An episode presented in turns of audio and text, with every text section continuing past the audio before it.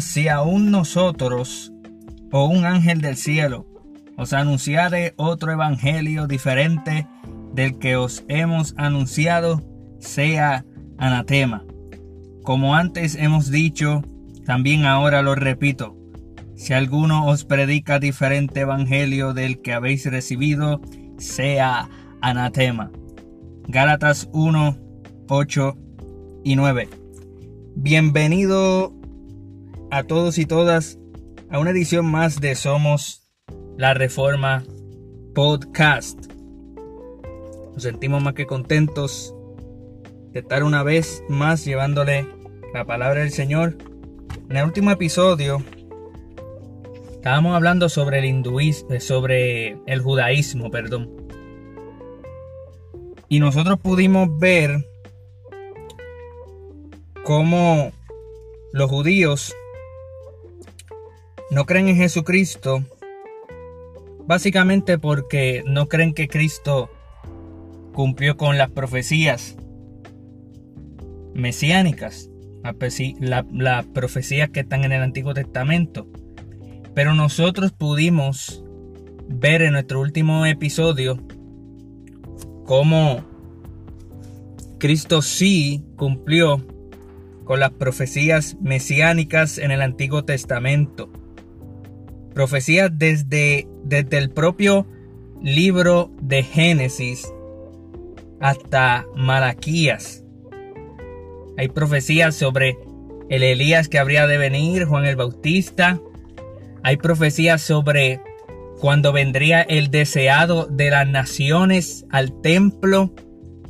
Y acuérdense que el templo fue destruido, o sea que el Mesías tuvo que haber venido durante el tiempo que el segundo templo fue, eh, eh, eh, estaba siendo reconstruido.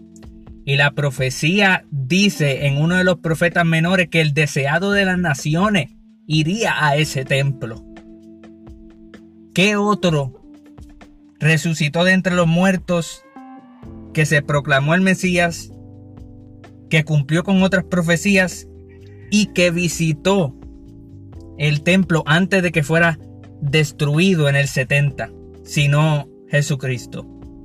Él fue el cumplimiento de esas profecías. Y pudimos ver por encima eh, evidencia sobre la resurrección de Jesús. Esto es para otro eh, estudio, ¿verdad? Más profundo. Pero pudimos ver la documentación cuidadosa eh, de la escritura, el sepulcro, la tumba estaba vacía. Jesús se le apareció en un momento eh, durante 40 días. En un momento se le apareció a 500 personas, según 1 Corintios 15, que es parte de un himno antiguo de la iglesia primitiva. Y eso destruye totalmente la teoría de alucinaciones, ya que 500 personas no pueden alucinar a la misma vez eh, ver a Jesucristo. Los discípulos, los apóstoles dieron su vida por la fe. Ellos no tuvieron nada que ganar. Al revés, todo que perder, perdieron casa, perdieron familia, perdieron su propia vida, perdieron dinero, todo lo perdieron. Si hubiera sido todo una mentira y Cristo no hubiera resucitado y ellos inventaron eso, ellos no hubieran entregado su vida por el Evangelio. Ellos no hubieran hecho eso. Así que nosotros pudimos ver el trato, ¿verdad?, con los judíos y el judaísmo.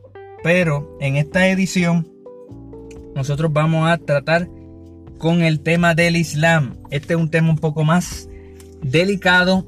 Les voy a explicar por qué. En el judaísmo, por lo menos mi experiencia, es que los judíos son, pudiéramos decir, bien apasionados con su fe, especialmente los, ortodoxos. Y a mí me gusta eso. A mí me gustan las personas que estén bien apasionadas a sus convicciones. Mas sin embargo, los musulmanes, muchos son apasionados a su fe, pero la sociedad ha malinterpretado la vida musulmán.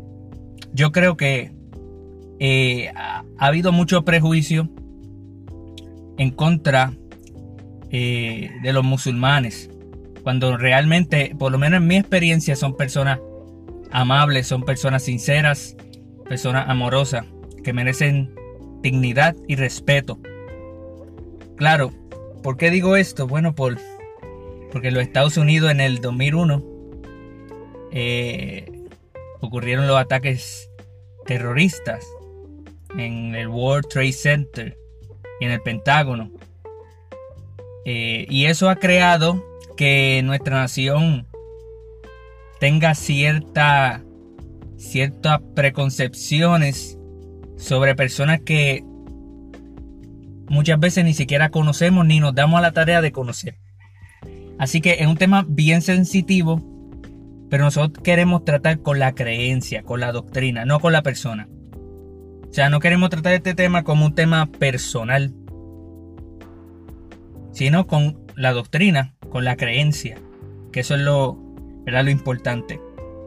El Islam es una religión mundial con su capital en la Meca, eso es Arabia Saudita. Se fundó en el 20 de junio del 622 después de Cristo, o sea, más de 600 años de la venida de Cristo. Su fundador fue Mahoma. Su autoridad está en el Corán y las tradiciones en el Hadith. Ellos creen en un solo Dios, son unitarios, se llama Alá, el Dios de ellos, y creen que Jesucristo era un profeta, pero no el Hijo de Dios. La salvación de ellos se obtiene mediante la sumisión a la voluntad de Dios y el cumplimiento de los cinco requisitos del Islam. Y va a haber un balance entre las cosas buenas y cosas malas para que Dios decida a qué lugar irse al cielo o al infierno. Así que no se despegue porque vamos a entrar eh, en el tema del Islam a ver por encima un resumen sobre la historia del Islam y queremos ir directamente a las doctrinas y presentar una refutación contra del Islam. Así que no, no, se despegue a Somos la Reforma Podcast.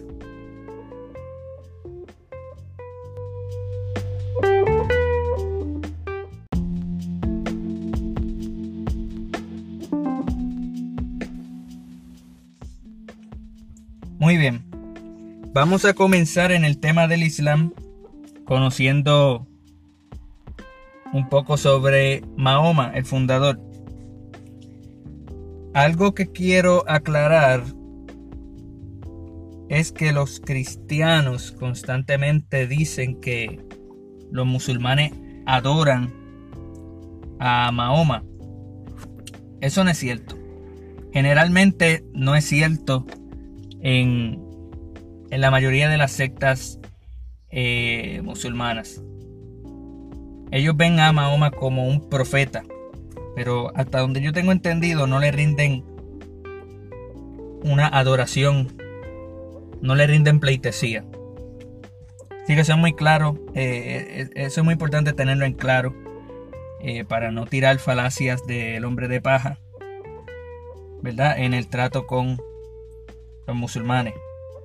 Así que Mahoma nació en la Meca, en Arabia Saudita, en el 570 después de Cristo. Eh, por si no lo sabe, estoy utilizando el libro Cuál Camino de Luisa Jeter de Walker, un libro bueno, eh, que lo recomiendo, de editorial Vida. Eh, esto fue lo que sucedió con Mahoma básicamente, para resumir. El, profeta Mahoma, ¿verdad? Iba con, con frecuencia a la cueva cerca de la Meca. Él quería tener una experiencia con Dios, una relación más íntima con Dios. ¿Qué pasó? Que alrededor del 613, 14, 15, por ahí, él tuvo su primera revelación. O sea, él, dijo que el arcángel, el arcángel Gabriel se le apareció en sueño y le dio un mensaje de parte de Dios. Y, y, le ordenó a que, a que predicara ese mensaje que le estaba dando. Y luego más adelante siguió teniendo diferentes revelaciones, ¿verdad? Y más adelante eh, esas revelaciones, esas supuestas revelaciones fueron puestas en el Corán. Eh, eh, Mahoma no escribió nada porque no sabía, no sabía leer, no sabía escribir. Pero más adelante, luego que él muere, se registra el Corán. El Corán estuvo un tiempo a través de tradición oral y luego durante un tiempo eh, decidieron poner las palabras en, un libro llamado el Corán.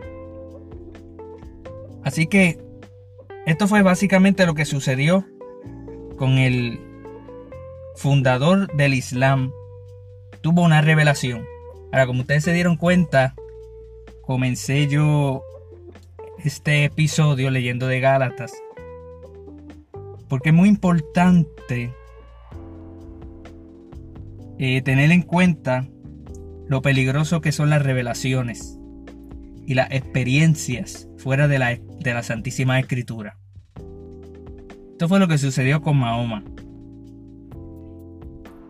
Y no, debe no debería de sorprendernos ¿verdad? Ya que en, este tiempo, pues el cristianismo no era el mismo que el cristianismo eh, primitivo. Eh, Mahoma había escuchado eh, mensajes cristianos, ¿verdad?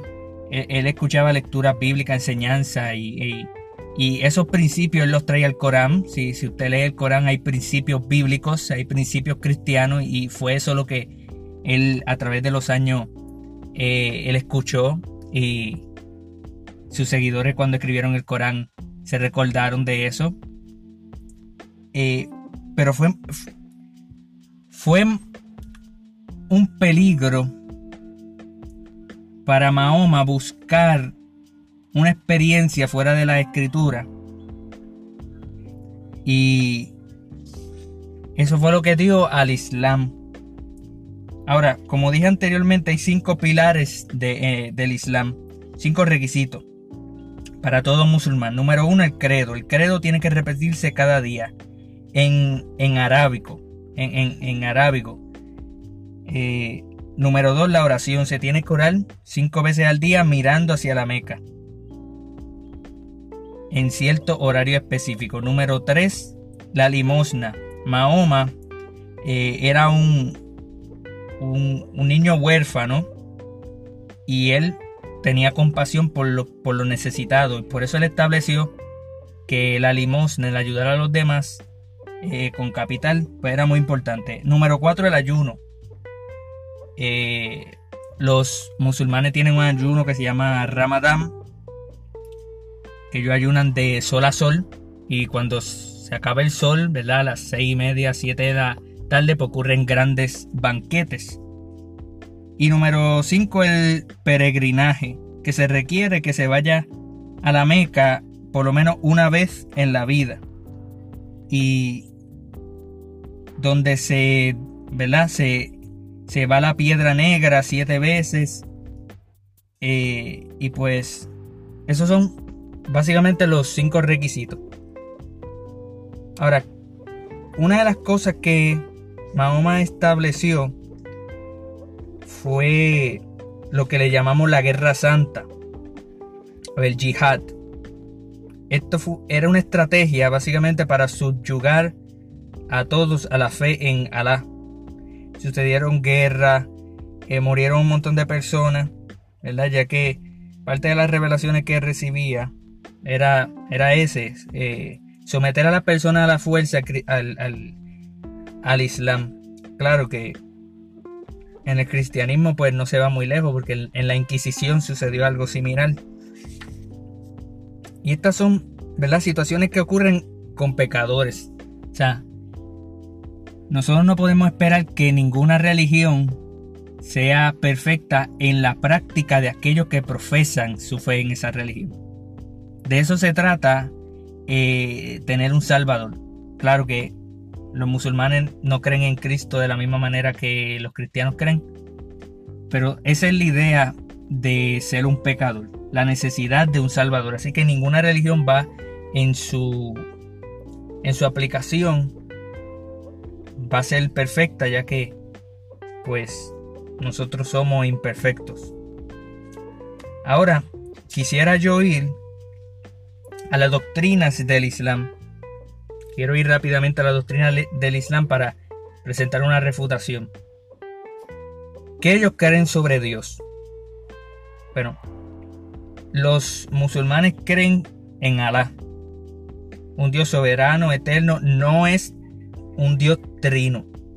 O sea, ellos no creen en el Padre, en el Hijo y el Espíritu Santo. Eso ellos no lo creen. ¿Por qué es muy importante esto? Porque en nuestro último episodio nosotros demostramos que hay pluralismo en la deidad. Y en el Islam, el Islam acepta el Antiguo Testamento. Eh, si, el Islam acepta específicamente la Torah, que son eh, que es la ley, y eso incluye Génesis, en en la Torah hay pluralismo en la deidad. Hagamos al hombre a nuestra imagen y semejanza. Hagamos y nuestra, eso es plural. Y antes de eso dice, y dijo Elohim. O sea, eso es plural en hebreo. Así que desde el principio la, el concepto de Dios del Islam es eh, un concepto que se contradice ya que ellos profesan también de que la Torah y el Antiguo Testamento es parte también de la escritura de, Dios. Ahora, ¿qué ellos creen sobre Jesucristo? Porque esto es muy importante. Ellos creen que Jesucristo era simplemente un profeta, un hombre perfecto, pero no el Hijo de Dios. Algunos dicen que era hijo del ángel Gabriel. Ahora, es muy importante ver que la idea de Jesucristo en el Islam es bien distorsionada. Y, ni siquiera en el Corán menciona mucho. O para nada los evangelios. Porque no tenía mucho conocimiento de la escritura. Era prácticamente una religión comenzando en base a una revelación de alguien que se inventó algo. Eh, lo único que tenemos hablando de Jesucristo, y aquí es cuando comienzo mi refutación, es que en el Corán lo único que dice, excepto algunos otros lados, sobre Jesucristo, es que Él no murió en la cruz, fue alguien más que murió. Claro que ninguna religión va a aceptar la resurrección de Cristo, pero con el Islam ellos se van más extremo todavía. No solamente ellos no aceptan la resurrección de Cristo, no aceptan la crucifixión. ¿Por qué esto es parte de mi refutación? Porque la crucifixión es un hecho histórico ya válido. Ya es válido. No solamente porque la escritura lo dice en el Nuevo Testamento. Cuando usted lee a Josefo, a Tácito, a diferentes historiadores del primero y segundo siglo, ellos registran a un Cristo, obviamente ellos no eran cristianos, ellos van, iban a hablar de una manera negativa sobre el cristianismo y sobre Cristo, pero aún así hay evidencia externa de que existió Cristo y de que murió. Así que, qué curioso es que en el Islam no solamente niega la resurrección, sino que niega la crucifixión. Algunos dicen que José de Arimatea fue el que fue crucificado. Algo totalmente errado ya que la evidencia interna y externa es todo lo contrario. Esa es parte de mi refutación. Y es fuerte esa refutación, porque en el siglo XXI tú podías hacer ese argumento en el siglo XVIII, y yo creo que ni siquiera. Los reformadores eh, sabían cómo responder a la crucifixión y a la resurrección. Pero en el siglo XXI, dar ese seguir con ese tipo de argumentación, eh, obviamente porque lo dice el Corán, ya está totalmente refutado. Y usted puede comprar libros y leerlos eh, sobre el Islam y Cristo eh, en apologética. Ahora, nosotros debemos de observar ¿quién es el Espíritu Santo? Específicamente, ¿quién es el Espíritu Santo? El Islam enseña que el Espíritu Santo es una emanación de Dios y no una persona. Obviamente, si, si no creen que Cristo fue crucificado, mucho menos van a creer que el Espíritu Santo es una persona. Ahora, hay una distorsión que los musulmanes tienen acerca de los cristianos y es que ellos creen que la Trinidad se compone de Jesús, María y Dios el Padre. Eso es erróneo. Eso es erróneo. La razón por la cual es por, por el catolicismo romano. Eso es todo. Ellos ven que en el catolicismo romano se adora a María y a los santos. O ven ese tipo de expresión de adoración y ellos han malinterpretado la doctrina de la Trinidad. María no es miembro eh, de la deidad, no lo es. Algo más sobre la Biblia y, la autoridad, ¿verdad? Como había mencionado anteriormente, ellos aceptan la Torah, que es la ley, los salmos y el evangelio dado a Jesús. Ahora, esto es muy, esto es muy importante. Si tú presionas a un musulmán cuando estás conversando con ellos, ¿verdad? De una manera amigable, de una manera sincera, pero si tú los presionas un poco sobre este punto del Evangelio, que ellos creen en, la escritura del Evangelio, te vas a dar cuenta que ellos no creen en el Nuevo Testamento, en, en los cuatro Evangelios. ¿Por qué digo esto? porque ellos creen en el evangelio que fue dado a Jesús. Ellos creen que un evangelio fue dado a Jesús, quizás él lo escribió, que ese evangelio no está.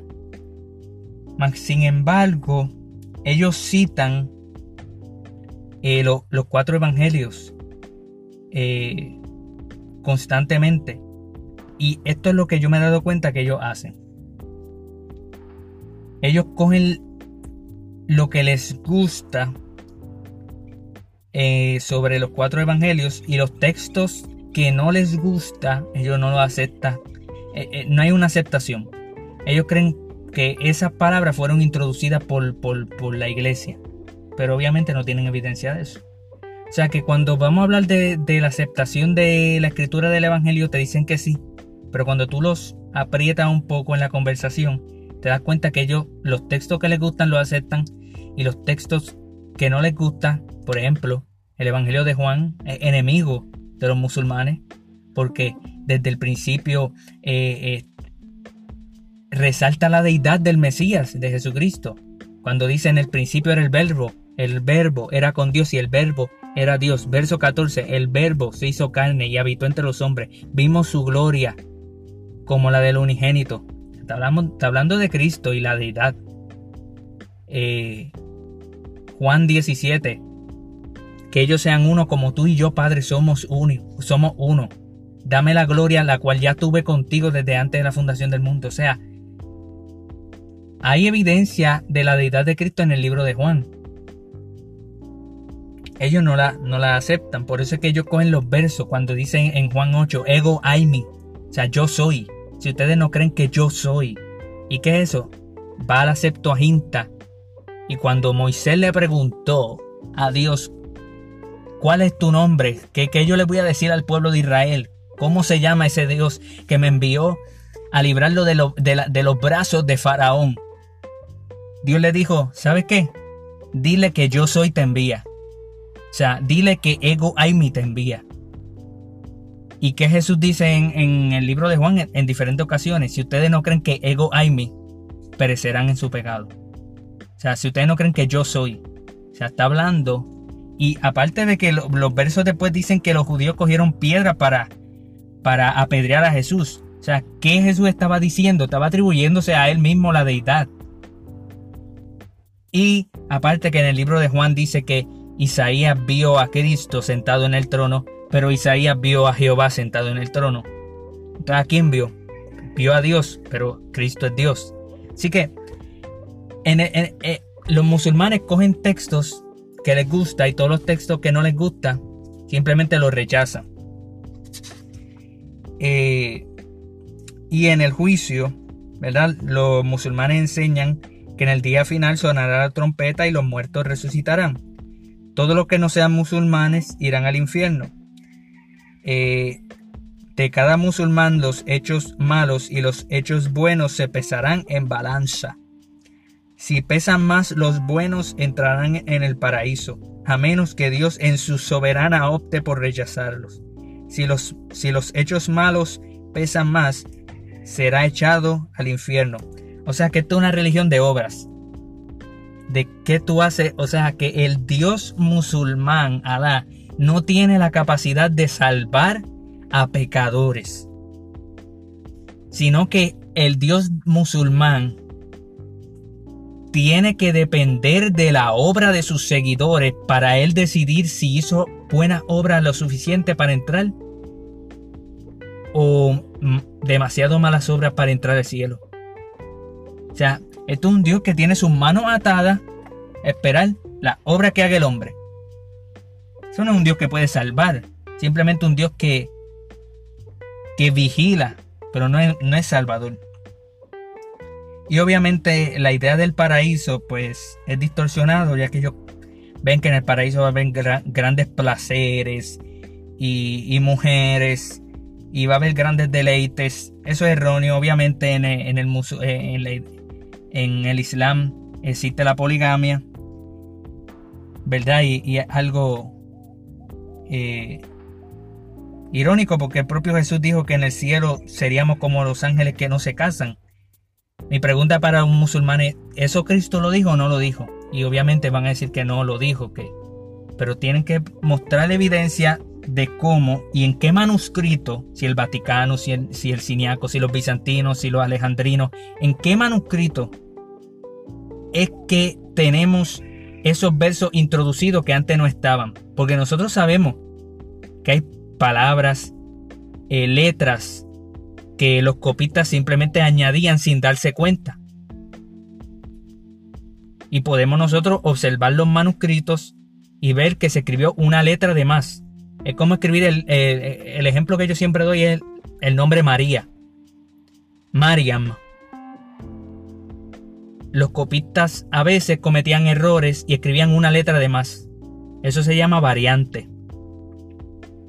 Eso nosotros lo, podemos descifrar en los manuscritos. Cuando los tenemos de frente, podemos ver, ok, antes no estaba esta letra, después cuando pasaron 100 eh, años se volvieron a copiar los manuscritos porque se ponen viejos eh, y se le añadió una letra de más, pues el copista cometió un error, una variante, pero sigue siendo el mismo nombre.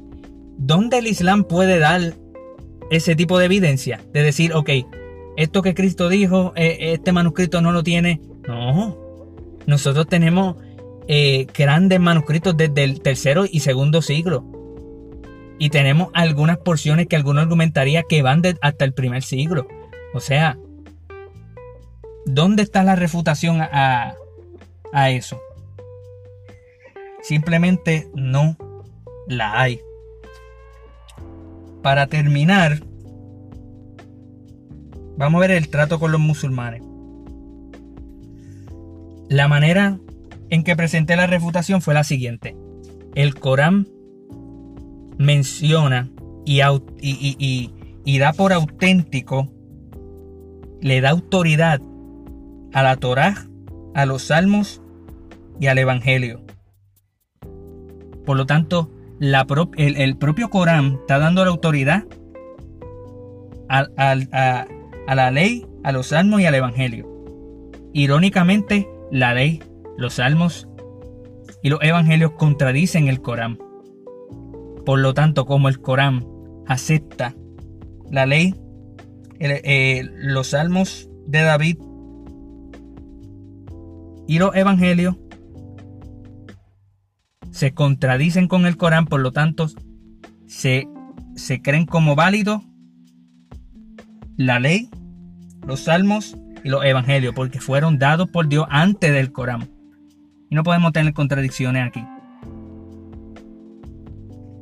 Ahora, recuerde que cuando usted trate con los musulmanes, sea paciente. Y una de las cosas que a ellos les gusta escuchar es, pues, como Mahoma tuvo una experiencia, ellos les gusta escuchar el testimonio. Eh, el testimonio suyo de su conversión al cristianismo. A ellos les interesa mucho escuchar su experiencia con Dios en ese sentido. Eh, eh, es, son, son uno de los de lo que cuando usted le va a hablar sobre doctrina, háblele y únelo, trate de unirlo con, con el testimonio suyo de cómo Dios ha obrado en su vida. Esa es una de las maneras de tratar con los musulmanes. Y obviamente Dios va a salvar a los suyos. Y usted, ¿verdad? Con paciencia presenta el Evangelio. Pero simplemente el Islam es una evidencia de lo que yo había leído. Pablo dijo, si un ángel se le aparece predicándole algo diferente, ustedes no le crean. Si uno de nosotros, los apóstoles, le, le predicamos un evangelio diferente, no nos crea. Así que este es eh, el tema que pudimos ver hoy el Islam. Más adelante nosotros vamos a poder eh, hablar sobre diferentes temas eh, y vamos a comenzar más adelante entrar en denominaciones cristianas. No sin antes hacer una aclaración en, un, en el próximo episodio para poder entender denominaciones cristianas que están en error. Eh, así que muchas gracias por haber escuchado una edición más de este tu programa. Somos la Reforma Podcast. Este que te habló fue tu amigo Cristian González. Y manténgase pendiente para próximos episodios que vamos a estar realizando. Eh, y gracias por haber escuchado. Somos la Reforma Podcast. Porque la reforma no ha terminado.